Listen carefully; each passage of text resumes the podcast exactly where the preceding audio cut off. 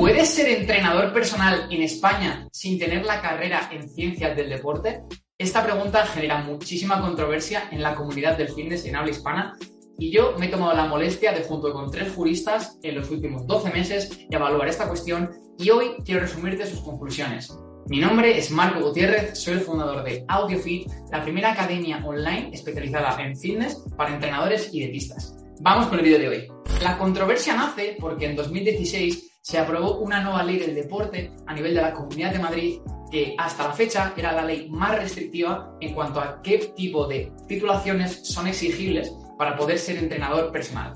Y antes de nada, vamos a empezar por la base de lo que tienes que saber para entender el razonamiento y entender lo que ocurre en el mundo real. España es un país que pertenece a la Unión Europea.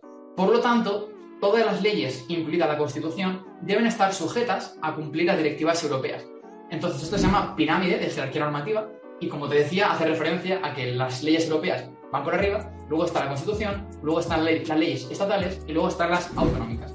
Por lo tanto, esta ley del 2016 de Madrid estaría en la base de la pirámide y digamos que es de las menos importantes. De hecho, si hubiese una incompatibilidad entre una ley autonómica y una directiva europea, digamos que tú podrías denunciar esa norma a la Unión Europea y directamente la quitarían o incluso si alguien te denuncia se puede meter en problemas por ir en contra de las directivas europeas. Dicho esto, ¿qué dice la ley del deporte de la Comunidad de Madrid en cuanto a la profesión de entrenamiento personal? En resumidas cuentas, te dice que tienes que tener la carrera en ciencia del deporte para ser entrenador personal. Consecuencia, casi todo el mundo piensa que si no cumples esto, eres un delincuente. Incluso me han llegado casos recientemente a decir de gente que ha estudiado el TASAF, el técnico superior en acondicionamiento físico, diciéndome, oye, Marcos, que me han estafado, que yo he estudiado dos años un título oficial y ahora me dicen que no sirve. ¿Y sabes qué les digo yo? Pues que en realidad sí que sirve.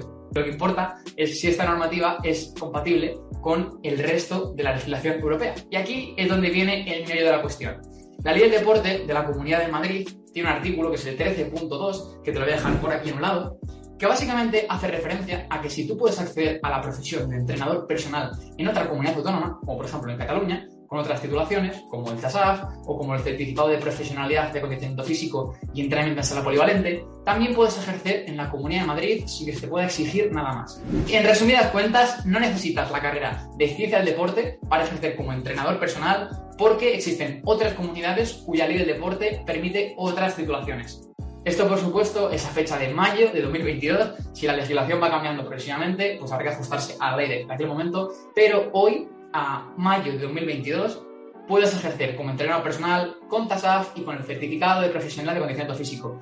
De hecho, no solo decir de mí, sino que nadie, nadie ha denunciado AudioFit ni ha mandado una carta a AudioFit quejándose sobre ello porque saben que es totalmente legal. Así que no dejes que te metan miedo. Si quieres ser entrenador personal y empezar con nosotros, te dejo un link en la descripción en el cual podrás formarte con nosotros y acceder al certificado de profesionalidad y ser entrenador personal. Sin ir a la carrera cuatro años, de manera 100% online, como te digo, si dentro de cinco años o de tres años cambia la legislación, pues os actualizaremos sobre ello, pero a fecha de hoy es totalmente legal. Así que muchísimas gracias por tu tiempo y nos vemos en el próximo.